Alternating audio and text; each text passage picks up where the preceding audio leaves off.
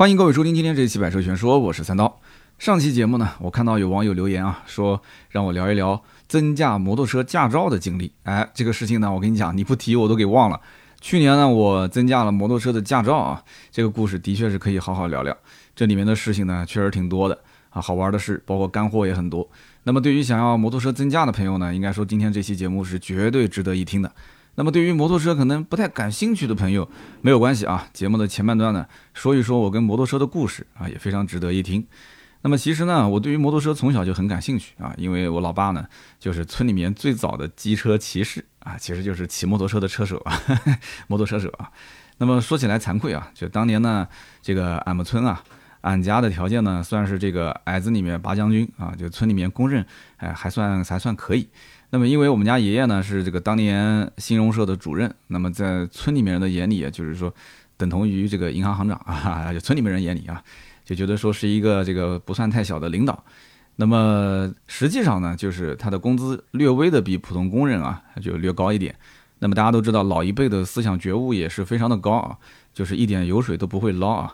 所以呢，我老爸其实也没这个说沾到什么光啊。那么他的第一辆摩托车呢？也是他工作之后，然后慢慢的这个去攒钱买的啊，不是在我爷爷的资助之下。那当然了，这个事情都是听他说的，对吧？那么我爷爷呢，其实当年是非常反对我老爸买这个摩托车的。那么一个呢是觉得太高调，二一个呢觉得没必要，因为那个时候谁家有一辆自行车就已经算是条件相当不错了。那么那个时候呢也没有自驾游这个概念啊，就蹬个自行车周边几公里转一转，这就是生活的全部内容。那么后来呢，老爹工作之后呢。呃，一个是工资啊，二一个呢就是跟人可能合伙啊，赚点小外快。那么兜里面有点闲钱是吧？那就开始想要显摆嘛，对吧？所以呢，就他背着我爷爷呢，就来了一个先斩后奏啊，偷偷摸摸的就把第一辆摩托车给买回来了。那么当时呢，这个把我爷爷给气坏了啊，就气坏了。那当然了，气归气，对吧？买就买，对吧？这个反正也不是什么坏东西。那么老爹呢，当时就是在村里面算是先人一步啊，过上了有车生活。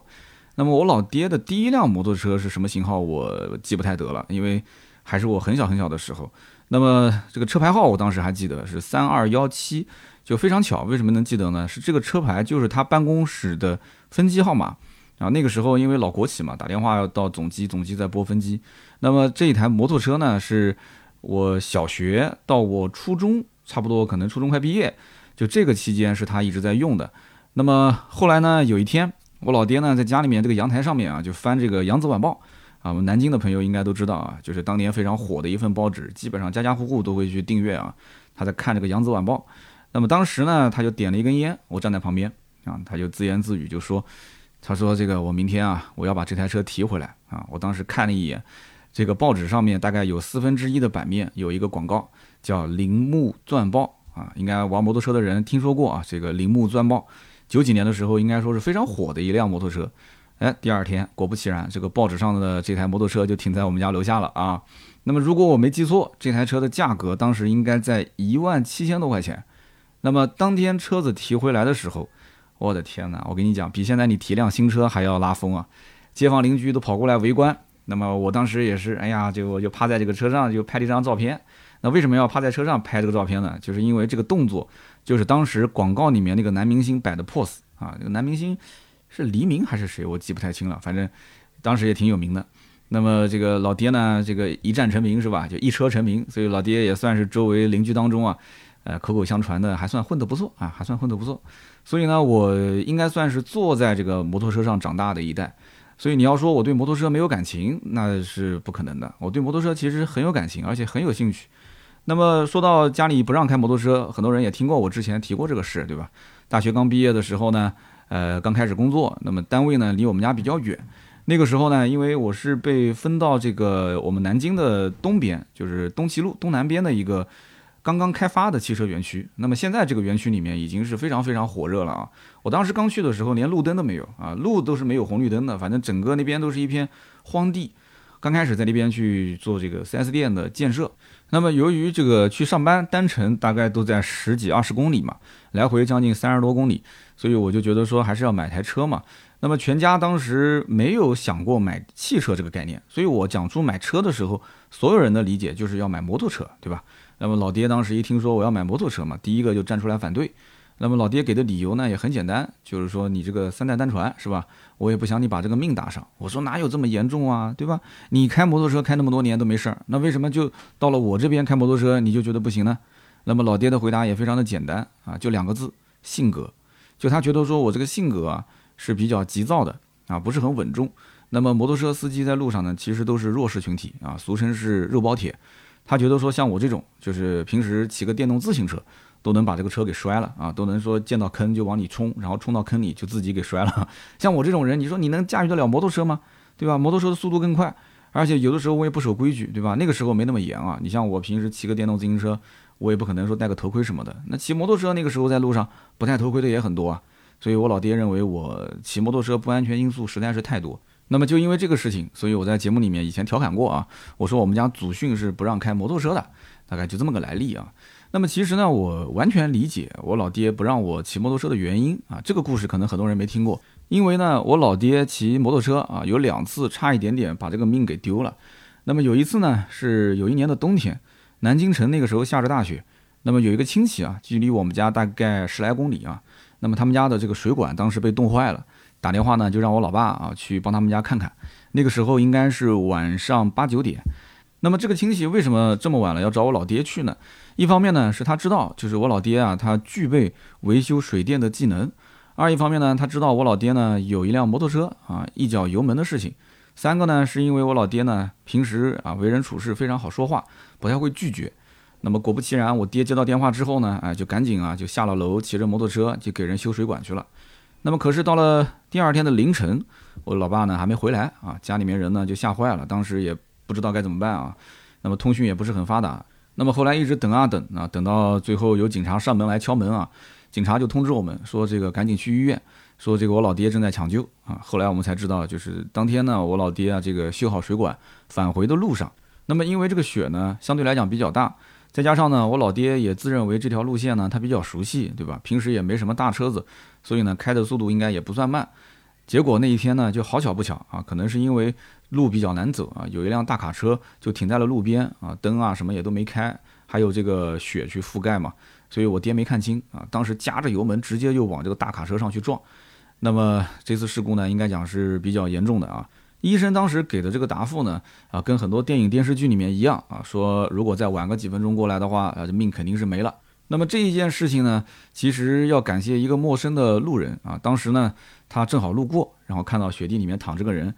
你想那个大晚上的又下着个雪，路上基本上是没有人的。哎，好巧不巧，一个路人呢就发现了我老爹啊趴在雪地里面，然后呢就赶紧找电话去报警，然后这个警车啊包括救护车就把我老爹给送到了医院，那么就得救了。那么这件事情呢，在我们这个小地方肯定算是一件大事了，是吧？那么一传呢，就是周边人都知道了。那么我们家七大姑八大姨呢都到医院来看望了，但是唯独是这个我老爹帮他修水管的亲戚，从。住院到出院始终是没有露面，所以这件事情其实我在听这个老年人啊长辈在讲这个事的时候，我觉得我我听他们反正讲也是挺伤感的啊。包括我自己，我也从这件事情来讲啊，我觉得对我当时那个年纪啊，心灵冲击挺大的啊。我感觉说这个好人啊也不一定有好报，对吧？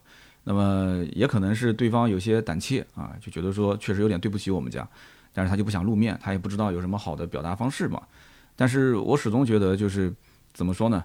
有个粉丝讲我讲的非常的对啊，他说三刀你就是属于那种精致利己的性格，其实就从这一件小事，你应该能看得出来啊，我老爹是什么性格。那我其实是不想成为我老爹那一辈的人，他们那种生活状态，所以我觉得我要为我自己活，对吧？我老爹一辈子都是在别人的眼光下，他非常在意大家对他的评论，对他的评价，一直在为别人而活。那我不要这样。做人要学会拒绝，是吧？好人不一定都有好报，你不要去唯唯诺诺的，是吧？我是个好人，但是我不一定要成为你眼中的好人，没必要。你觉得我不好，OK，那也对我没有什么影响，是吧？所以呢，我想选择我自己的活法啊。你要说我精致利己，那我就是精致利己了，对吧？那么还有一次呢，啊，就第二次我父亲差一点丧命是在哪儿呢？是在安徽，因为我父亲呢那个时候啊做了一点小买卖，那么经常要去安徽讨债。啊，我父亲做的是这个土石方的小买卖。土石方应该有些人做工程知道的啊，在那个年代搞大基建是吧？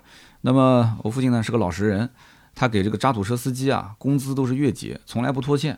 但是呢，那些收货方啊，他给我老爹结货款呢，就一直是拖欠不给，对吧？那些安徽的老板，那么我们家的这些家底啊，就在那几年就一直是搭在这个生意里面，那么外债一直要不回来啊，我爹呢就有点气不过，是吧？那么三天两头呢就开着摩托车就到安徽去要债。那么在那个年代，很多的安徽老板做工程的老板啊，其实都是地痞无奈啊。你一个外地人到安徽他们的地盘，那他能给你好脸色看吗？对吧？所以有好几次呢，差一点点钱没要回来，人也都回不来。那么有一天呢，我老爹就跟他的朋友两个人就骑摩托车又去安徽要债。那么当天夜里面，我父亲的朋友回来了，但是我父亲没回来。那么我父亲朋友呢，也是托人啊到我们家去报信啊，说什么呢？就是说我老爹啊被人开车给撞了啊，就现在是昏迷状态，肇事逃逸那个人，然后说在医院抢救，让我们赶紧去。那么那一次呢，据说就是在撞偏一点点的话。啊，我老爹的一颗眼珠子就丢了。那么当时我们看到那个现场，我老爹就是整个白衬衫已经完全被血染成了红色啊。那么头破血流，呃，半边身子是在地上摩擦嘛，甩出去很远，整个的皮啊肉啊都已经真的是惨不忍睹啊。就现在讲讲都惨不忍睹，因为那时候我也上初中了吧，应该对。然后我觉得这个事情对我冲击也是挺大的啊，就是我当时觉得做生意这件事情，呵呵拖欠货款，在我的概念里没有这个可能性啊。然后同时。对于任何人来讲，我觉得还是要有防备之心啊，有知人知面不知心。其实这些安徽老板以前在我们家都吃过饭，我都见过的。其实，在我的印象里，就是从我那个年纪，我觉得我对于观察人的面相还是有点常识的。你想，我那时候在上学，我根本没有什么社会经验，但是我都觉得这些人是不靠谱的。从他的举手投足、说话，包括他的整体的这种，呃，腔调吧，就整体散发出来这种气质。我当时觉得我老爹，我觉得我老爹虽然谈不上是文化人，但是怎么着也是个老实人。然后跟这帮人就是牛鬼蛇神在一起，对吧？我爹也不会喝酒，然后那帮人那种，哎呦，我的天呐，抽着烟喝着酒的状态，我觉得他跟这些人做生意，能从这些人的身上把钱赚到手，那我是挺佩服我老爹的。但是谁知道最后果不其然啊，一分钱没赚到手，把我们家的家底也都贴进去了。那么也正是因为啊，我的父亲呢骑摩托车在这个鬼门关走过两次，有这个经历，所以他说什么都不会让我去碰摩托车。那么实际上我上初中啊就已经会骑摩托车了啊，不是说那种踏板摩托车啊，是是正儿八经的这种国际档的摩托车。因为我父亲当时第二辆摩托车就是刚刚跟大家聊的那个一万七千多块钱的那个铃木的啊豪爵钻豹啊，应该叫豪爵铃木啊。那么这台车子呢？对吧？你国际档嘛，手上半联动，脚上挂一档，然后切二档给油，其实不复杂，就起步啊，这种加油门就走都没什么太难的。那么因为这个，我老爹平时是上学放学都是骑这个车接着我嘛，对吧？那么我呢，经常也会去偷学，看他怎么操作。他经常也跟我秀秀什么呢？秀他那个不用脚踩，直接轰油门换挡啊。其实这招我也学会了，并不是很难。那么当然了，老爹肯定是不会让我去碰他的摩托车。那这些肯定是偷学嘛，但你偷学你要想办法去偷练啊，你不能光看啊，对吧？所以呢，经常就是趁我老爹打麻将，啊，我就把这个车钥匙偷偷的拿下楼，然后骑上个两圈。那么后来呢，还是被发现了啊？为什么呢？因为我进小区的时候呢，啊，突然旁边窜出一个老太太，啊，一时手忙脚乱啊，挂错档给错油，车子啪就摔出去了，摔出去好远，啊，应该是这台车的一血就给我破了啊。那么从此老爹就把这个车钥匙藏在了就我找不到的地方。那有人讲说，那你你当时有摩托车驾照吗？你能开？那肯定没有驾照吗？对吧？那个时候哪有管得那么严啊？而且都是家门口的交警都是认识的，对吧？所以小地方嘛，对吧？农村也没什么人管。那么我怎么也没想到啊，自己呢在快四十岁这个年纪啊，结果去考了一个摩托车驾照，对吧？那么有人讲说，三刀，你要是买摩托车，你不就是违反祖训吗？其实从我角度来讲，我觉得我现在的整个人啊，他的心境跟小时候肯定是不一样的，对吧？那从我老爹，对吧？他的角度来讲的话，你说像我这种现在，对吧？相对来讲比较沉稳了吧，对不对？然后这个我至少拿驾照到现在，我们不吹啊不黑。上一期我们讲什么扣分啊，讲什么事故啊这些啊，我还算是个老司机，对吧？大家都懂的，我算是个老司机，所以是比较稳的。我现在要是买摩托车，我觉得我们家人是不会反对的啊。那当然了，花我自己的钱，他更没理由反对了。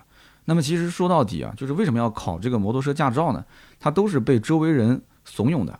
那么一方面呢，是因为身边现在买摩托车的人是越来越多；二一方面呢，是因为大家都在传一个消息，说什么呢？就是说南京马上就要电子路考。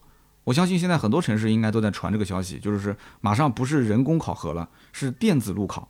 那么大家都知道，人工考核相对会宽松一些。对吧？比方说你绕桩啊，稍微碰到一点桩啊，呃，车轮压到一点线啊，睁一只眼闭一只眼就都过去了。你只要那个脚不要落地就行，但是现在你想，如果改成一个这个电子路考，那你想电子路考，它这个是完全靠算法、靠监控，根本就不是说人为能控制的嘛，所以难度会增加很多。那么现在呢，报名这个摩托车驾照也相对比较便宜，才几百块钱，是吧？如果是个两轮啊，就几百块钱；三轮的话，可能要两三千。那么有些人还传言什么呢？说这个摩托车驾照，对吧？就很方便，很简单。呃，你只要去过两次，你就可以把证给拿了。然后呢，这个几乎是百分之百通过的。大家都把这个事情吹的是神乎其神啊，就感觉交了钱都能过。实际上，我跟你讲，根本就不是这样的。所以下面呢，我要详细的跟大家聊一聊我考这个驾照的经历。然后同时呢，这里面有很多干货，教大家一些小技巧，怎么去过这个科目一到科目四啊，一二三四。那么很多人可能驾照还没拿，其实这里面很多技巧啊，你在考这个汽车驾照的时候也是非常适用的啊，大家一定要仔细听。那么我第一次有这个报名考这个摩托车驾照是什么时候呢？是有一天晚上，当时呢，我带我们家娃去出门散步，在我们小区的这个广场上面。当时一个大喇叭一直在喊啊什么什么驾校价格公道多少天可以拿证啊怎么怎么，我当时闲着也没事儿对吧？就孩子自己玩嘛，我在旁边嘛就转一转。我当时就跑过去就问了一下，我说这个摩托车增驾大概是个什么费用啊？就是大概要考几次，然后呃从报名到拿证大概多久？那么这是一家小驾校，但是离我们家比较近啊。呃两轮摩托车 E 照增驾的话收费呢是一千三百块钱。三轮摩托车 D 照增驾的收费呢是三千多一点点，那么这个驾校的人呢也比较实在，他就跟我讲，他说这个呢我们这个驾校没有考试的这个场地，所以呢你平时如果要练习或者是考试，你还是要去总校，就是另外一个驾校。那么去那个地方呢，呃你练啊考啊后面的相关的手续我们可以帮你办，但是人呢你自己去，就是没有教练陪着你。我当时一想，我说去另外一个驾校，那个驾校就是我当时考我的驾照的这个驾校。我也是比较熟悉的，我觉得说那我在那里报跟去那边报有什么区别呢？然后我说我考虑考虑，回去再说啊。其实当时差一点就交钱了，因为这个驾校离我们家真的非常近，那个总校呢开车可能还要个二十分钟。那么幸好啊，其实还是因为这个费用的问题，我觉得还是有点贵，因为我听说考驾照应该要不了上千，应该就是几百块钱，所以我这个金牛刀的抠门性格让我忍了一下。那么后来呢，就问了问身边这些刚考过驾照的人啊，摩托车驾照增驾的，我就问他们，他们跟我讲说，这个小驾校呢，其实就是二道贩子他根本没有什么后续的服务，什么后续报名之后的手续没有，什么都没有，他就是帮你报个名啊，这个报名呢就赚个差价，那么你今后练车啊、考试啊，你都是自己去，所以你完全没有必要去这种小驾校报名，对吧？他就是赚个差价，就是一个信息差嘛。等你报完名到了那个总校，你一问价格，哎呦，才八百多块钱。你钱都交了嘛，所以你也不会有什么好说的，对吧？那么后来我到了总校，这么一问，总校的报名是多少钱呢？E 照才八百五十块钱，D 照才两千五百块钱。后来二零零二年的一月份，就是今年一月份又重新调整了一下，把这个 D 照的价格呢从两千五调到了一千五，应该讲调的还是比较多的啊。所以现在的这个 E 照是八百五，D 照呢是一千五。所以你看啊，这个价格为什么以前差很多，现在差的少呢？就是因为报这个 D 照的人是比较少的。D 照就是个开这个三轮摩托嘛，E 照是开两轮的。我其实，在增驾两轮的 E 照还是三轮的 D 照也纠结了很久。我相信最近如果有人想考摩托车驾照，应该也会纠结这个问题啊。就是按道理说呢，两轮是足够了，对吧？三轮的话呢，接触的机会肯定是非常非常少。我们在这个电影电视剧里面呢，应该都见过那种叫边三轮，俗称叫垮子或者是叫边斗。那么左边呢是个摩托车，右边呢是挂了一个小座位，对吧？里面可以坐个人。还有一种呢是倒三轮，倒三轮是什么样子呢？这个可能见到的人比较少，就是前面是两个轮子，后面是一个轮子，这个叫倒三轮。如果前面一个轮子，后面两个轮子嘛，大家都见过的，那就是正三轮，对吧？菜市场卖菜的老太太、老大爷，那骑的都是这种蓝颜色的，那都是正三轮。那么我们在原来拍摄这个《百车全说》的视频的场地呢，当时是个封闭的场地，经常能看到南京本地的标志摩托车车友会，哎，人还挺多的。那么他们这些人呢，在那边去玩倒三轮啊，都是一些年纪比较大的这些呃中年人，还比较喜欢玩摩托车嘛。我还凑过去跟他们聊过一次，他们跟我讲说这个车你猜多少钱？我当时也不知道，我觉得他让我猜肯定不便宜嘛。我猜了一个五万啊，我说五万、六万、三万，哎，然后一群人就看到我像看傻子一样的，就在那边呵呵一笑。他说这个不贵不贵啊，一辆车就十几万。啊，其实人家还没告诉我，不仅仅是车子卖十几万，那个车上的南京大牌，就那个牌照啊，也要十几万。所以这一台车配齐的话，南京大牌加一辆倒三轮，基本上在三十多万啊，所以呢，这个路上的 BBA 都没有他们贵。那么你想，如果我增驾三轮摩托车的话，那今后无非就是玩上面这两种车，对吧？就是一个倒三轮，一个边三轮嘛。但是你想想看，这个玩的机会多吗？肯定是不多的嘛。我自己会买吗？我觉得买它的可能性还是比较小。我正常的两轮摩托都还没玩够呢，我玩这个干什么呢？你说是吧？但是这个 D 照呢，呃，你考试的时候不是边三轮，也不是倒三轮，你考试的时候用的就是普通的那个农用三轮车，电动的，就像菜市场卖菜的那种蓝色的，前面一个轮，后面两个轮，这是正三轮。那么按道理讲呢，正三轮啊，是个人你就会骑，对吧？所以很多人觉得说考 D 照呢，相对来讲应该是比较容易的，油门一领你就走了嘛，也没什么难度。而实际上，如果你现在第一次上这个正三轮，让你去绕桩。啊，因为它最难的就是绕桩嘛，前面插五根杆子，然后绕着杆子走。但是它左边跟右边有两根白线，你绕桩的时候，前轮你后轮都不能压这个白线，你同时也不能去撞这个杆子。你想一想，你压力还是比较大的。而且正常人平时没有骑过三轮车的人，他在转弯的时候，你方向有的时候是把不准的。它不像两轮车啊，它的指向性会那么好，所以正常人上这个三轮车开起来就有点晕晕乎乎的啊，就是转向就感觉有点不听使唤。那么你想想看，你这样子的话，你方向感都已经找不到了，你不是撞杆，你就是压线，你怎么能通过呢？你你说我怎么知道的？因为我在练习的场地就是两轮跟三轮是在一起的，有的时候闲着没事，对面的三轮是空着的，我也骑个三轮上去绕一圈，我也感受感受，对吧？其实是比较难的。那么两轮就不用说了啊，两轮其实也不容易。有人讲两轮绕桩那不就很容易吗？也不容易。后面我跟你详聊。那么我想来想去呢。呃，最后呢，我还是报了两轮，也就是增加 E 照。那么当然了，也是因为这个 E 照比较便宜啊，才八百五十块钱，D 照两千多块钱，我觉得太贵了嘛，是吧？又是个金牛刀的性格，当时。那么我估计啊，今年很多驾校把这个 D 照的报名费用调到个一千五左右。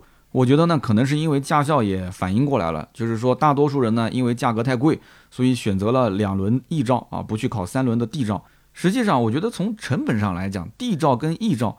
无非不就是考试的过程中用两轮还是用三轮嘛？这有什么区别呢？而且它三轮的那个还是个电动的三轮车，两轮的还是个烧油的这个摩托车呢？我觉得两轮的成本都比三轮的成本要高，我就想不通它为什么这个 E 照要比 D 照的价格要贵那么多。所以今年把价格调低呢，可能也是因为招生方面啊，他也是希望更多的人去考这个更贵一点的 D 照。那么中间的差价如果只是几百块钱，可能有的人直接就一步到位。上这个 D 照了啊，就不像我们这种说为了省钱去考个 E 照，对吧？所以我觉得应该是这样的一个原因。那么如果去年两轮摩托车的价格是八百五，三轮的增加是一千五，那我肯定毫不犹豫啊，我直接就报个三轮的 D 照了。一千五跟八百五差不了多少，但是去年差太多了啊，两千多跟八百五之间的差距。那么摩托车的增价啊，可能是因为整体收费比较低，所以它根本没有什么服务可言。我在网上还是自己搜这个驾校的电话打过去，而且打了几个电话都没人接。后来好不容易啊，我才联系到了驾校的负责人啊，就是说我是自己贴着脸去报名的。那么找到负责人之后呢，啊，他告诉我说这个总校不接受摩托车驾照的增驾，让我去分校。然后呢，我又是导个航啊，去到了一个犄角旮旯的地方啊，找到了分校。然后到了分校呢，人家下午两点钟都没有人上班，让我又等啊，等了差不多一个小时，才有个人懒洋洋的过来上班啊，手上抱了一壶茶。那么全程呢也没跟我多说一句话，在一个很破旧的铁皮房子里面，就非常机械的按这个流程走了一遍，然后收了个钱，给了我一本至今我都没看过的学习手册，又给了我一张写着注意事项的纸条。其实呢，那个纸条上写的都是废话啊，但是只有一条，我当时看了，还问了那个工作人员，他说让我要在什么考科目一之前啊预约站岗。我说我听别人讲考驾照没有站岗的这个说法。他们跟我讲说，别人是别人，对吧？我们这边就有这个规矩，你到时候要预约啊。我跟你讲，我根本就不预约，我不鸟他。那我不预约，我最后驾照不照样拿到了吗？什么规矩呢？这是对吧？哎，所以我跟你讲，这年头很多东西就是这样，就是越是老实人，你越是吃亏。你要真预约了，那你就得去站岗。那我不预约，我到最后不照样拿驾照了吗？是吧？所以说啊，这个真的是非常的混乱。那么当时呢，我也是一头雾水啊。你想想看，我回去干什么呢？我什么时候上课？什么时候去考试？我到底应该学什么？我都一窍不通啊！那么工作人员也是非常不耐烦啊，他就反问我，他说：“你增驾摩托车，你都不知道流程啊？你不能回去自己下一个驾考宝典，你在上面学，别人都是这么学的。”我当时心想，我摩托车都没摸一下，拿一个手机啊，下个 app 我就能学会了，那就不就是拿钱买证嘛，对吧？那么后来事实就证明呢，我还是太单纯了啊，确实对这方面不太了解。那么回到家呢，我就打开这个驾考宝典 app，对吧？我当时就知道了哦，原来摩托车驾照跟那个考汽车驾照差不多嘛。先考一个科目一啊，就是上机考一个理论嘛，然后科目二、科目三就是路试。科目二跟科目三过了之后呢，再上机考一个科目四，然后你就可以拿驾照了啊，大概是这么个流程。那么这个科目一啊，它考的内容都是一些交通法规啊，最基本的常识，它只有单选题跟判断题。你要如果下这个什么驾考宝典，它会告诉你题库呢一共是四百道题，那么考其中一百题，如果你要是错一题呢是扣两分，也就是说九十分合格你只能错五道题，你错到六道题的时候你就不合格了嘛。那么科目二、科目三是路试。就是开着摩托车呢，在这个场地里面绕一圈啊，这个后面我们详细说。科目四呢，还是上机考试，跟科目一差不多，但是它的这个题库呢，呃，只有三百七十三道题。不过这个考试呢，多了一项多选题，就是科目一是没有多选，但是科目四是有多选的。那么科目四涉及到的内容呢，跟科目一也不太一样啊。科目四基本上就是跟这个安全，包括一些急救知识相关，因为你马上就要。拿驾照了嘛，所以呢，就是涉及到安全的一些，在科目四来考。前面呢是一些交规的一些理论知识，是科目一来考。那么接下来呢，啊，就是今天聊的重点了啊，我给大家分享一下，就是我考科目一跟科目四的一些心得啊，有一些速成的方法。那我相信对一些不仅仅是摩托车增驾，包括你没拿到汽车驾照的朋友，你肯定也是要考这个科目一、科目四嘛，这也是适用的啊。那么一开始呢，我觉得像我这种啊，就是已经拿驾照拿了十几年的老司机。考这种什么科目一、科目四，简直就是太简单了，小菜一碟，对吧？结果呢，哎，我这个脸差点都被打肿了。我当时连续做了个三四次啊，每一次做了大概五十题不到，我就已经挂掉了啊。挂掉是什么概念呢？就是错了至少六道题嘛。啊，五题的话是九十分嘛，第六题一错，系统就提醒你说你挂科了，重新再来一遍。我当时有点不服气，是吧？我觉得这个我这么个老司机，怎么可能会？考这个理论都考不过呢，哎，我告诉你，还就是这样。理论知识这个东西啊，就有的时候你丢掉了就丢掉了，你再拾回来，你必须得回炉再造一回，你得重新看，重新学。啊，这个时候神奇的一幕就出现了，这个驾考宝典的 app 基本上就是，我跟你讲，就是个吸金的小怪兽啊，他好像看穿了我的心思，他就给了我这个非常贴心的。什么速记口诀、考前两小时精编技巧、什么精简题库、模拟真实考场考前密卷，甚至还有什么美女讲师录制的短视频啊，一题一题的给你分析。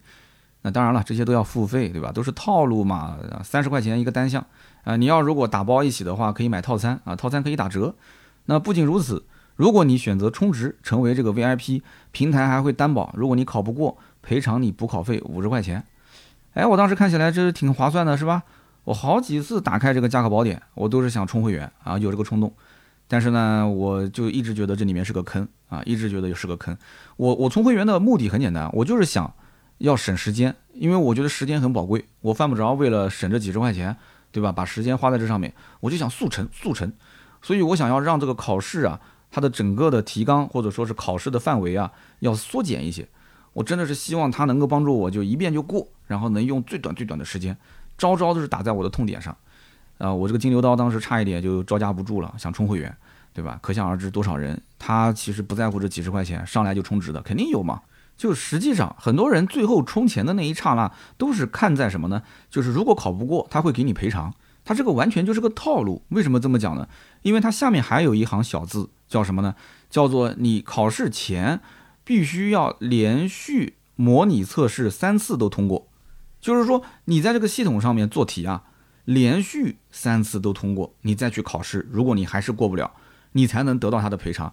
但是后来我自己做题，我才知道，但凡有一个人能够连续三次做模拟考试都能通过的话，那基本上是不可能真实考试不通过的。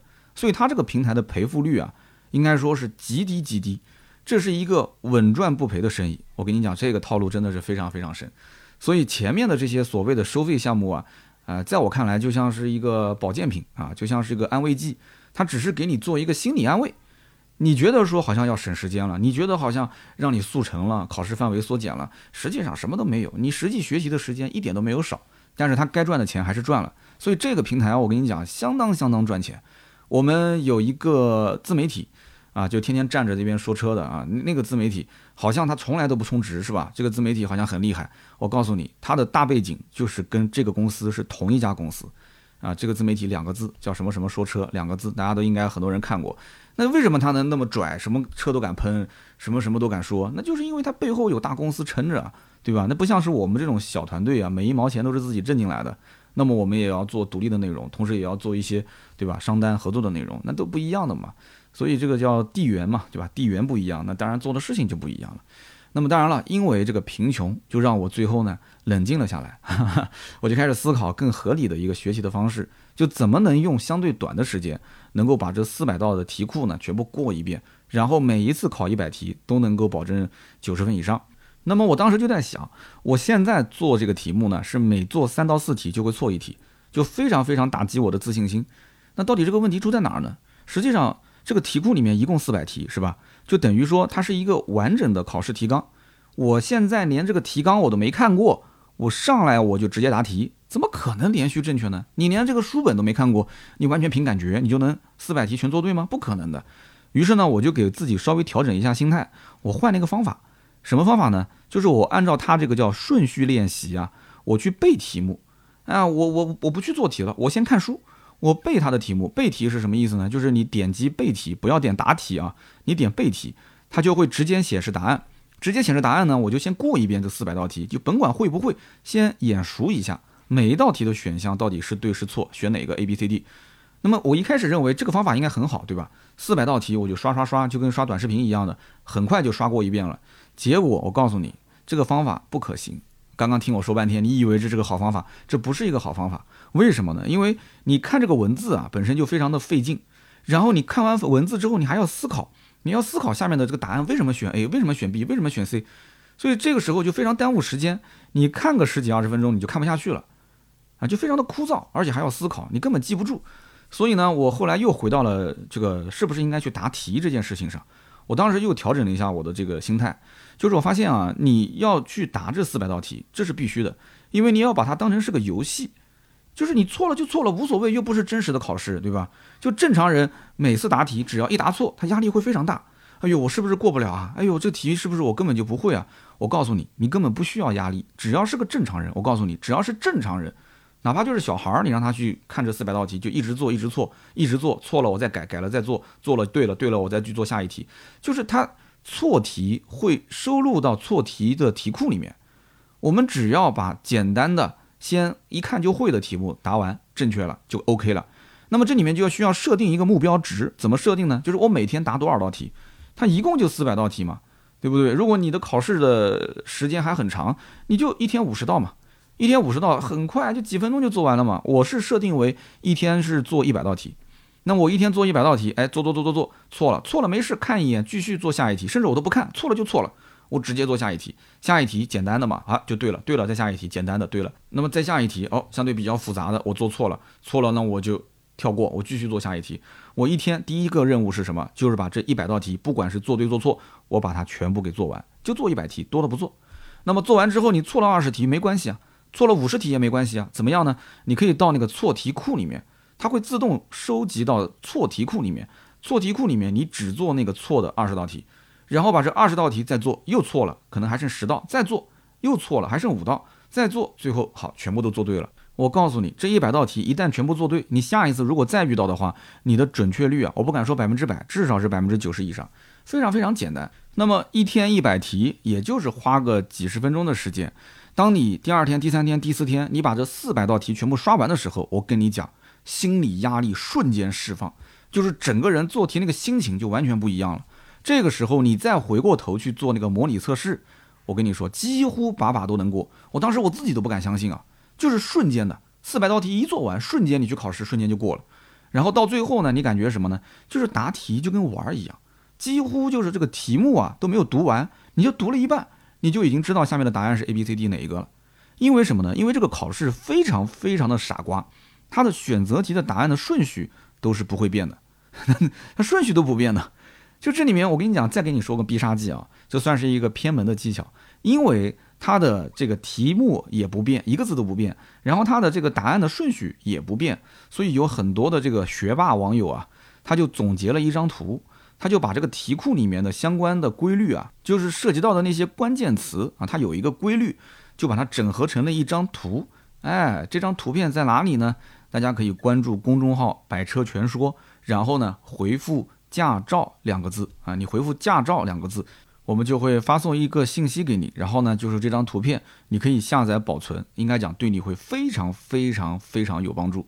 这里面呢关键词，比方说，我给你举个例子啊，他会这么讲，叫做你看到三十公里每小时都打对，看到违法两个字都打对，看到拘役两个字都打对，看到追究刑事责任都打对，看到有徒刑啊或者是拘役啊有期徒刑拘役这两个字呢，你就打叉啊，等等等等，就类似这样的一些就是总结。一开始呢，我也觉得这个东西是不靠谱的。但是等我把这四百道题全部做完之后，再回过头来看这张图，我的个天呐！我跟你说啊，我当时觉得这张图就是学霸级的读书笔记，非常的厉害。我跟你讲，然后这里面还有包括图形标志的这个题目的总结，还有就是选择题的一些相关规律的总结，非常非常靠谱啊！这个图免费给大家，在公众号“百车全说”回复“驾照”两个字，你就能获得这张图。那么这里面插一句题外话啊，摩托车驾照增驾。科目一的考试，它不是说你准备好了，然后你什么时候好，你什么时候去考，不是这样的啊。你是要等驾校的通知。那么驾校什么时候通知你呢？他也不知道，他是等这个城市里面报名考摩托车的人凑够了一波之后，然后整体通知一个固定的时间。这个时间是不确定的啊，也可能你报完名，你正好凑够了，结果一个星期之内就通知你了；也可能你报完名半个月，甚至大半个月、一个月才通知你考试。他会集中通知。一个时间点去考，那么我从报名到科目一考试一共等了多久呢？我等了半个月的时间，十五天。那么结果通知我的那个时间正好我又要出差，所以之后呢，我又调整到呃半个月之后，那就是等于我科目一光是背这个考，我就花了将近一个月的时间。那么考试当天还出现了一个小插曲，什么小插曲呢？就是当天考试的现场突然说要收费一百二十五块钱，我当时就问对方，我说这个是什么费用啊？然后他连头都没抬啊，指了指桌子上面一个小牌子，说：“你自己看，那个小牌子上面密密麻麻写了很多的字。我今天过来考试，我哪有时间去看这个呢？那不影响我考试吗？对吧？”他态度又那么冷漠，所以我也没说什么，直接扫个二维码，把这个钱给付了，上楼去考试了。但我心里面是很不爽的。那我都报名花了钱了，为什么还要额外收这个钱呢？那么好，等我考试考完了啊，顺利通过了。下楼的时候，我就发了一条微博啊，我说我来问问广大网友啊，就是大家考摩托车驾照有没有呃额外收过费啊？啊，一百二十五块钱这个费用是什么费用啊？哎，不到半个小时啊，这微博一发出去，驾校啊相关部门啊轮流给我打电话，跟我解释这个费用啊是包含了几次考试的费用，因为不是科目一、科目二、科目三、科目四嘛，对吧？那么还包括这个驾照的质证的费用。那么因此呢，加在一起每一项啊都得三十块钱啊，得多少钱？一共是一百二十五。那我说这个事情你说明白不就行了吗？那为什么在我驾校报名的时候，对吧？八百多的报名费，我以为是含全部的，那没人跟我解释啊。你八百多块钱不含你考试的费用，你要跟我讲一声，后期还有一个费用，对吧？那么同时我在交这个一百二十五的时候，这个人他也没跟我说这一百二十五具体是什么费用啊，对吧？你要告诉我，你给我一个费用清单啊。然后呢，对方跟我讲说，这个一百二十五呢，它每一项你可以在幺二幺二三里面能查询得到，它具体是什么费用啊？后来我查了一下，的确上面也是写的比较的清楚。那么同时，这个驾校的收费呢，你在物价局也是可以查到的啊，就是收费都是没有问题的，只不过确实是沟通上面是有点问题的。所以我觉得这个驾校的服务真的是非常非常的拉胯，你不能说才交了八百多块钱。加这个报名费一百二十五，也就花了一千块钱，钱不多，你就是提供这样的服务啊，这就说不过去的，对吧？所以你看，整体这个驾校的服务意识是非常非常差的，而且这个驾校还是有考场的资格，它是一个在我们南京应该说名气非常大的一个老驾校，它才这种水准，那其他驾校嘛就更不用说了。所以这一方面，唉，怎么说呢？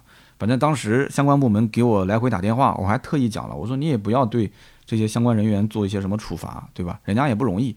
这件事情呢，以后反正就提个醒吧，对吧？我也是希望能让这件事情越来越好，对吧？我都已经是这样了，那以后其他人报名，那那那人家能不能理解呢？那人家只是不投诉，但人家在抱怨啊，对吧？那么下面呢，我们就聊一聊科目二跟科目三路试部分的一些考试技巧。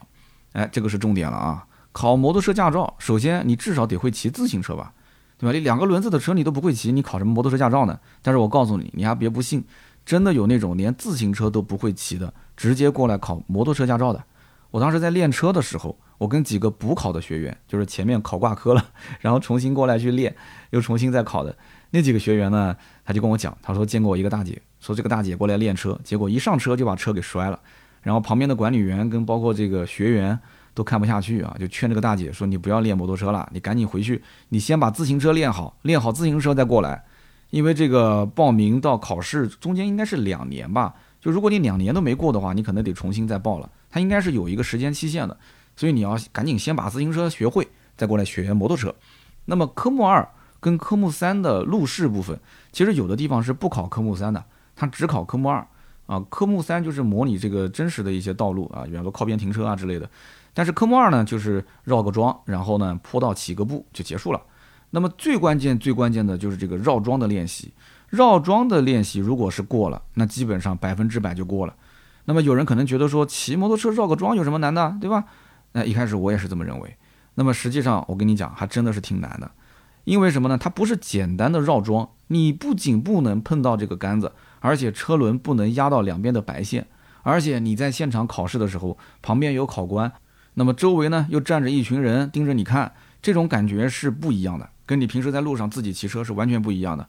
所以心理素质也是要有。那么手上的这个技巧也是要掌握，这两点啊，我觉得缺一不可。那么我当时呢，就花了两个半天时间去练这个呃摩托车的绕桩。一开始呢，我跟你这么讲，这个杆子呢一共有五根，我看过了，基本上所有刚开始第一次来的人，前两根杆子基本上都是能绕过去的，就是车头一扎进去，咔咔两根杆子都能绕过去。但是到了第三根杆的时候，你就会发现，很多人啊，要么呢就是车速过快，这个车头掰不回来了。要么呢，就是转弯的时候幅度过大，那个车轮子已经压到对面的白线啊，你就是掰回来，你其实也算是违规了啊。你要是掰不过来的话，你可能一个脚就落地了。你不管是压线撞杆还是脚落地，都是算违规，那么就是直接扣分嘛。那么你的失误呢，一共只有一次机会，也就是说你第一次失误。你第二次如果再失误撞杆压线脚落地，直接结束了，你就不用考了。所以你想想看，整个的心理压力还是非常大的。特别是你第一次违规的时候，你就会心里想着我不能再违规了，再违规一次就结束了，就得要再等下一次报名再过来考试。你主要是浪费时间。其实报名的费用倒不是很高，补考的费用就几十块钱，不是很贵，但是就耽误时间嘛，对吧？而且很丢人啊。不过呢，好在是什么？就是这个摩托车啊，它是不用换挡的，它是自动挡，你只要加油门就能走。啊，这非常的方便。那么后来我在现场也是研究了很久，我就发现啊，这个绕桩还是有技巧。这个技巧只要一掌握，基本上我不能说百分之百，至少百分之九十就能通过了。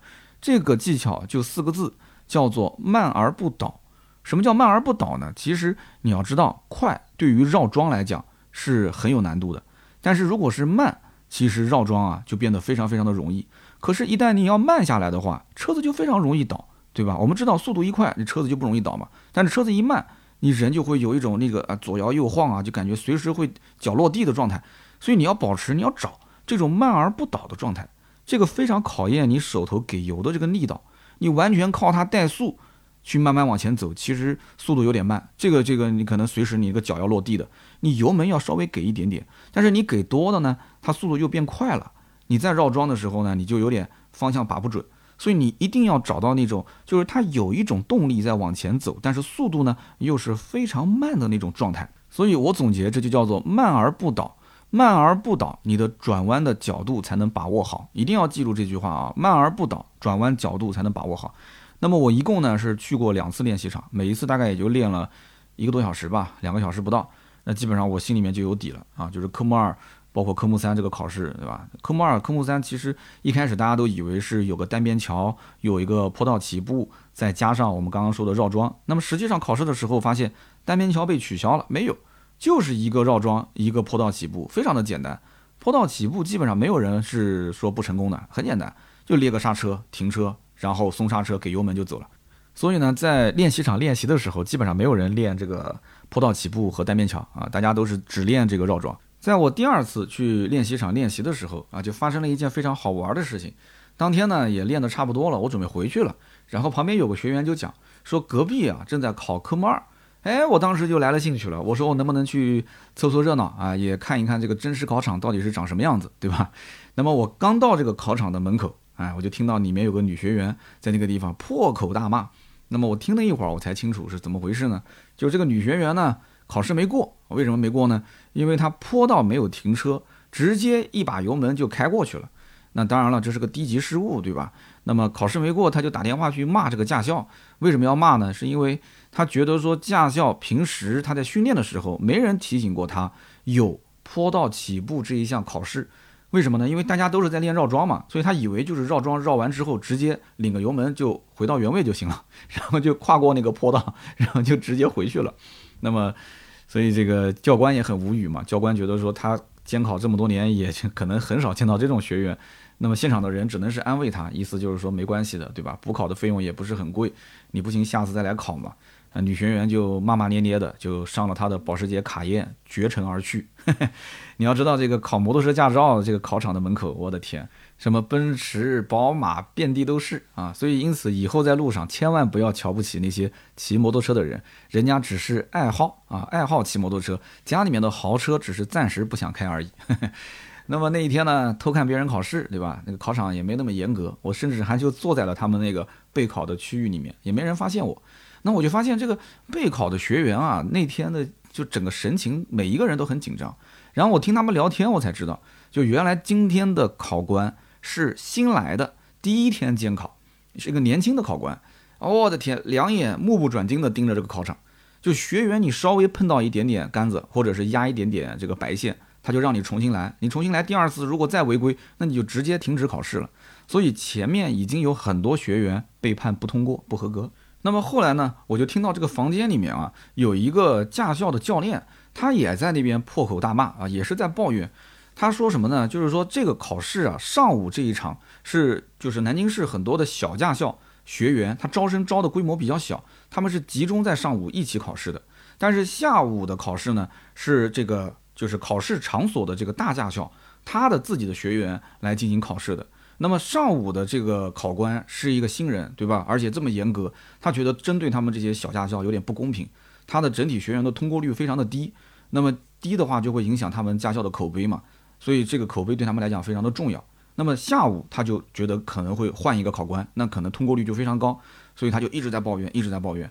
然后我就听门口这个保安师傅在讲什么，他说其实这么多年来。他也是第一次见到摩托车的考试，科目二的考试有这么这么严格的一个考官，他以前没有这么严过，所以我当时心里面在想，过几天我就来考试了，你别到时候考官就是这个新人，那我的天呐，这难度就瞬间增加了很多啊。那么过了几天呢，就轮到我们这批学员来考试了，因为上一次呢，我提前去偷看了一下他们考试啊，门口的这个门卫大爷，呃，我当时听到别人喊他的名字，我就特意记了一下，他姓刘，对吧？刘大爷。然后我就直接走上前，我就喊了一声，我说：“哎，刘师傅啊，今天这个考官是谁啊？是不是前几天那个年轻的、非常严格的那个考官？”然后刘大爷呢就看了我一眼啊，他心想：“哟，这他能喊出我名字呢，应该是个老学员。那老学员再来考试，说明什么呢？他可能把我当成是补考的学员。”然后他就笑着跟我讲：“他说我跟你讲啊，你这次肯定能过了。今天是个老考官，松得很。那么后来事实证明啊，这根本就不是松得很。”这根本就是你推着摩托车，你都能考过。我跟你讲，一点都不夸张，你推着摩托车都能考过。就是现场的那个考官啊，一会儿背着个身，然后在那边喝茶；一会儿呢，跟旁边的这个驾校的负责人聊天；那么一会儿呢，啊，拿个手机看一看。就周围围观的学员都盯着那个现场考试在看啊，看那些学员，有的是撞到杆子了，有的是压着线了。有的甚至那个脚落地都落了好几回了，那就就是我讲的那个状态，就你推着都能过，我的天！然后整个的现场没有考试的那些学员在后面排队的就兴奋了，你知道吗？就觉得说我的天，今天这么松啊，就大家都嗨起来了嘛，讲话声音越来越大。然后我一开始也很兴奋，后来慢慢慢慢我就发现啊，这里面就有问题了。有什么问题呢？就是你想啊，这一场考试它不可能是百分之百的通过率。但是前面那么松啊，一组、两组、三组、四组、五六组人进去都是百分之百的通过率，他不可能让今天的所有学员百分之百通过的。所以排在后面去考试的人，有可能就会遇到这个考官啊，突然之间变严格，然后你撞杆子也好，压线也好，脚落地也好，直接就判你不合格。所以我当时就想到，这怎么弄呢？就大家现在那么兴奋，控制不住场面了，是吧？有人讲你紧张什么？因为我排在倒数第七个上场，就是基本上不出意外的话，我就是最后一批去考试的学员。所以当时我就在想，这场面控制不住了，就大家这么兴奋，就跟过年一样的，对吧？叽叽喳喳的，每一个人脸上充满着笑容，这怎么可能呢？那边考场上只要这个监考员一变脸，我们瞬间难度就上去了。所以我当时讲话声音也很大，然后旁边人也是跟我一讲说，还有道理啊，前面通过率都百分之百，不可能今天百分之百的。让大家一听，哎，瞬间很多人就去刷手机去了，有的人呢就出去抽香烟了，那个场面稍微才好一点。结果到了倒数第二批还是第三批学员上场的时候，果不其然，这个考官啊开始调整调整这个记录仪，他桌子上面放了个记录仪嘛，之前我估计也是都不知道朝哪去拍的，反正调整了一下位置，然后这个考官就开始目不转睛地盯着这个考场。从这一轮开始，就有学员被判不及格了。那么等到我们最后一批上场，我前面的五个学员三个被判不合格。等到我上去考试的时候，哎，我绕桩很轻松，一次就过了。但是我骑摩托车准备去坡道起步的时候，前面突然有个学员横穿考场，横穿考场，就我差一点点把他给撞了，还好有惊无险，打了个方向绕了一下，然后顺利的通过那个坡道起步。所以大家可以想象得出，就是现在这个摩托车人工考试啊，人员监考，它到底是个什么状态？就是这个考场的松紧的程度，你自己去啊，从我的故事里面去体会。所以我相信后面这个电子路考肯定是很快就来了，现在只是一个过渡的阶段。像这种说靠这个考官来把握松紧程度，那松一点你肯定很开心，但是一旦要是紧，而且你是看过前面有松，后面就突然紧起来的话，很多学员，你看我们当时现场后面被判不合格的学员，他其实心里面十分不平衡，他怨气很重的。对吧？前面那个就推着摩托车都能过的人，那我现在我就碰了一点杆子，你让我不过，他心里面很不爽。虽然补考的费用并不贵，一个我不讲嘛，面子上问题，就是说你看这么大个人了，考试还不及格。那么第二一个就是确实很耽误时间，一等可能又是半个月的时间。那么我当时看到这个录试现场啊，整个的摄像头啊、感应线啊，全部都装到位了。应该说这些东西就是为了啊，等到后期一旦要是系统通了以后，就是电子路考啊，这个应该讲是不会太遥远了。那么科目二、科目三通过之后呢，当天下午可以去考科目四，也就是说科目二、科目三、科目四都是同一天考完，而且当天就可以直接换驾照。那么这里面也提醒一下，就如果说你要是自己带一张两寸的照片呢，你现场就不用再交钱啊。如果你没有带照片呢，你现场就得再交个二十块钱拍张照片。那么当天呢，科目四考完，如果顺利通过的话，那么你再去。这个办个证，那你就结束了，对吧？那但是那天排队就光是等考试也等了一个多小时啊，服务也不到位，连个小板凳都没有，也没有这个什么备考的教室让你去坐在里面等，就在楼下等，没办法。那么上机考试很简单，十来分钟就结束了，对吧？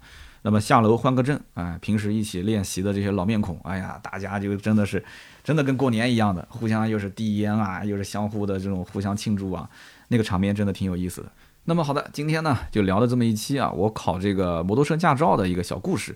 那么希望大家喜欢。那么也许呢，全国各地的摩托车增驾收费，包括考试的项目有一些细微的差别，但是整体来讲，应该说区别不大。那么，如果大家觉得说，哎，这期节目还不错，而且你身边正好有人要考摩托车驾照，甚至要考汽车驾照，你也可以把这期节目发给他，我觉得对他来讲应该是会有帮助啊。那么，我也是希望大家呢多多在节目下方留言和点赞，这是对我最大的支持。我也会在每一期节目的留言区抽取三位，赠送价值一百六十八元的芥末绿燃油添加剂一瓶。那么下面呢是关于上期节目的留言互动。上期节目呢，我们是解读了一下二零二二年的新交规啊，一些计分的法则。那么很多人说干货很多，而且是非常的受用。那么今后呢，我也会思考一下，就是多出一些跟大家平时买车卖车用车相关的一些内容。那么对于车辆的评价呢，我觉得可以从大家的问题里面去抽取一些比较有代表性的，然后做到我们的节目里面成为一个合集，这样子也挺好的，而且增加互动性嘛，对吧？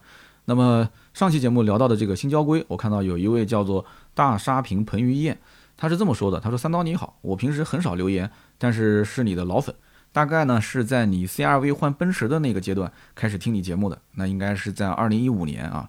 他说呢，这个你其他平台账号我也都关注了，这期节目呢我是专门下载下来在飞机上听的。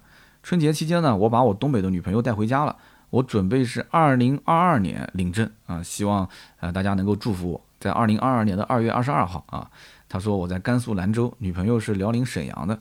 那么今天呢，听你说这个闯红灯的故事，我呢有一个朋友是交通警察，还有一种情况呢是闯红灯不扣分不罚款的。就是同一个路口，如果连续三辆车以及三辆车以上闯红灯的话，这个系统是不会识别闯红灯的这个车辆的，因为它会默认现场可能是有交警在疏导交通。他说我在甘肃兰州的交警朋友跟我说的，也可能各个地方会有一些差异。那么首先呢，祝福你啊，我代表广大网友祝福你，二零二二年二月二十二号领证是吧？那么祝你新婚快乐，白头偕老，早生贵子啊哈。那么同时呢，这个冷知识呢，我觉得有用，但是呢，这个大家只是知道就可以了，但是千万不要是说哦，前面有个车闯红灯了，我也跟着闯。对吧？我闯完之后，后面个车要跟着闯，那不是三辆了吗？这个 我觉得没有这个必要啊。这个只能说我知道有这么一个冷知识，但是能不能用得到这一辈子，那就说不定了啊，对吧？我说一个我遇到的情况，这个倒真的是大家可以记得，因为上期忘了讲了，就是我有一次是遇到过在红绿灯的路口，它一直是红灯，等啊等啊等，等了估计有两三分钟了，它还是红灯。关键问题是它还没有那个倒计时的牌子，它就一直红灯。那就我就看着这个手表，就明显就是五分钟都过去了，这个还是红灯，这灯肯定是坏了嘛。那除非是什么，就是可能路口有交警，他告诉你为什么是红灯，就是因为前面可能就是有这个重要领导人，他把路给封了。但是又没有交警跟我讲，那这个我到底走还是不走呢？走就是闯红灯，对吧？你要如果不走，你一直待着，后面有人按喇叭，然后我下车也是跟后面的司机示意，就是这个路灯可能是坏了，你要想闯，我就让给你闯。那么大家就知道是什么个情况了，对吧？就不按喇叭，但是。呃大家都手足无措，我当时就想到了一个方法啊，就是说有困难找警察，对吧？我就直接拨了个幺幺零，我跟幺幺零讲在什么什么时间点，然后哪一个路口，我是什么车牌号，我现在遇到了红绿灯，大概有五分钟左右，一直没有跳成绿灯，我想请问我现在应该怎么做？那么当时接电话的这个警察呢，就直接跟我讲，他说很简单，你直接过，我现在给你记下来了，然后你回头呢写一份声明，你传真给我，因为这个事情很遥远了，那个时候只能说是传真。传真给他，传真给他之后，他们去查明那个路口那一天是不是有遇到同样的情况。如果有的话，直接给我撤销。那么我是这么操作的，但是有一些这个出租车司机他不是这么干的，他怎么操作呢？他一看，哎呦，这红绿灯好像是有问题嘛，他就下车，直接把后备箱盖子打开，然后一脚油门就过去了啊，他也没有打电话报备。那么我们之前讲过，就是说判断你闯红灯的话，就必须得是什么呢？就是你要三张照片，对吧？呃，通过停车线，然后到了路中间，再到对面路口，他把后备箱盖子一打开，你拍照都拍不到，那怎么去判断你是闯红灯呢？是吧？你这个照片就是作废的。但是我觉得这个是有风险的，因为你总有把盖子给放下来的时候吧。如果真的要较真的话，全程去监测你这台车，啊，途经的这些路口的话，最后判断你你是无牌，还是说你这个是有意遮挡牌照，那你就完蛋了，是吧？所以我觉得。不建议这么做啊！但是我们平时如果遇到红绿灯确实是有问题的话，你可以打电话报备。那么我也是真实的去操作过的，给了一份传真过去之后呢，确实是帮我把这个闯红灯给撤销了啊！这是我的一些小经验。那么下面一位呢叫做 S E L I N A A，他说我呢是做算法的，就是包含闯红灯、不按导线行驶、实现变道。算法上闯红灯的远处第三张图如果没有拍到的话，就比方说两台车一起闯红灯。但是呢，后车遮挡了前车的牌照的话，那么前车它也不构成闯红灯。为什么呢？因为证据链不足。然后呢，这个不按导线行驶，其实通过监控去抓拍的话也是有难度的，特别是复杂的路口，比方说没有右转弯的车道，在最右边的车道右转的时候，如果你的车是混在这个车群里面，根本就分辨不出来的话，很多车的侧面基本上是没有差别，那么也是不构成违章的。那么压实线变道，这个其实是很容易抓拍的啊，你就不要多想了。那么导流线，你要是压到上面了之后的话，这个摄像头一直盯着抓拍也是非常清晰。而且你在车内呢，我建议不要有什么小动作。现在这些超高清的摄像头啊，应该说能比你想象中的还要更清楚一些，能够拍到很多细节哦。非常感谢啊，这一位做算法的听友啊，分享的这些可以说是干货中的干货了啊。那么下面一位听友。叫做假如能，他说听三刀的这期节目，我突然想起上一家公司发生过一件事儿。当时呢，我是这个公司的一个小实习生啊，然后呢，在这个公司呢，有一个我的直管领导，他也是公司的小股东。我当时刚进公司嘛，所以就是想巴结他一下。他驾照想要扣分，说能不能把我的驾照拿过去啊？他就把我驾照拿走之后呢，就扣了十一分，十一分啊，差一分就吊销了。当时连一句谢谢都没说啊！当然了，钱更是不会给的。那我刚进公司，想搞好领导关系也就算了。那么过了两年之后，我要离职的时候，啊，我提了离职，但是还没走，最后的几天，他当时直接把我就踢出了考勤软件，因为当时他们是通过这个考勤软件打卡，那么这么一踢出去之后呢，我就没办法打卡，因此呢，他最后几天上班的这个费用就没有给我，直接扣了我五百块钱，然后他下个月又是一通操作，把我的社保给断了。那么你想，老公司如果不移除我的话，新公司签不进去嘛，对吧？那么他说这件事情给我这个刚刚入职场不久的新人啊，好好上了一课。哎呀，真的是太可怜了，所以必须要给一瓶芥末绿燃油添加剂奖励你一下。其实呢，职场往往就是这样啊，职场上呢，很多人啊，他的性格决定了他的一些行为处事的方法。那么这一位领导，应该讲你跟他接触不久，你应该能感觉出来，他是可能不太会。有感恩的心的啊，有些人就是比较自私啊，把本职工作做好，把上面的领导哄哄好。那么只要上面的领导不离职，他的日子可以过得非常的潇洒啊。他过来打压你们这些新员工，其实对于上面这些领导来讲，我曾经不说过嘛，中层领导是什么啊？你们都知道的，我就不说那个词了，对吧？中层领导当恶人，其实上面反而很开心。但是呢，他人品如果不行，他不得人心，一旦要是上面的领导这么一更换，那他的日子他自己也知道，他就得打辞职报告了嘛。所以呢，我觉得这是件好事，至少呢，刚入职你就遇到了这些事儿，而且呢，你也看清了这样的一种人，今后呢，你再选择跟谁混，对吧？哪个人真的是能帮你、能教你东西的，你就很清楚了。我曾经讲过嘛，一份工作好不好，无非看三点：能不能挣到钱，能不能学到东西，能不能交到朋友。如果三点都满足的话，这份工作一定要好好干。如果这三点满足那么一点，哎，我觉得也可以干。如果三点都不满足的话，那你就基本上可以选择下家了啊，这家公司就不用干了。所以以上呢就是啊上期节目的三条留言。上期节目其实还有很多人跟我讲，包括像上海啊、厦门啊，都有这些地铁的换乘停车场，而且收费呢都不是很高，但是要刷这个他们的公交卡，就是那个交通的那个卡。他说这个你刷卡，如果说停车同时坐地铁的话，这个费用跟你单独停车的费用是不一样的。而且呢，这个上海和厦门的这些听友，他们反馈说，其实停车场还比较多，停车位也比较多，用起来是比较方便的。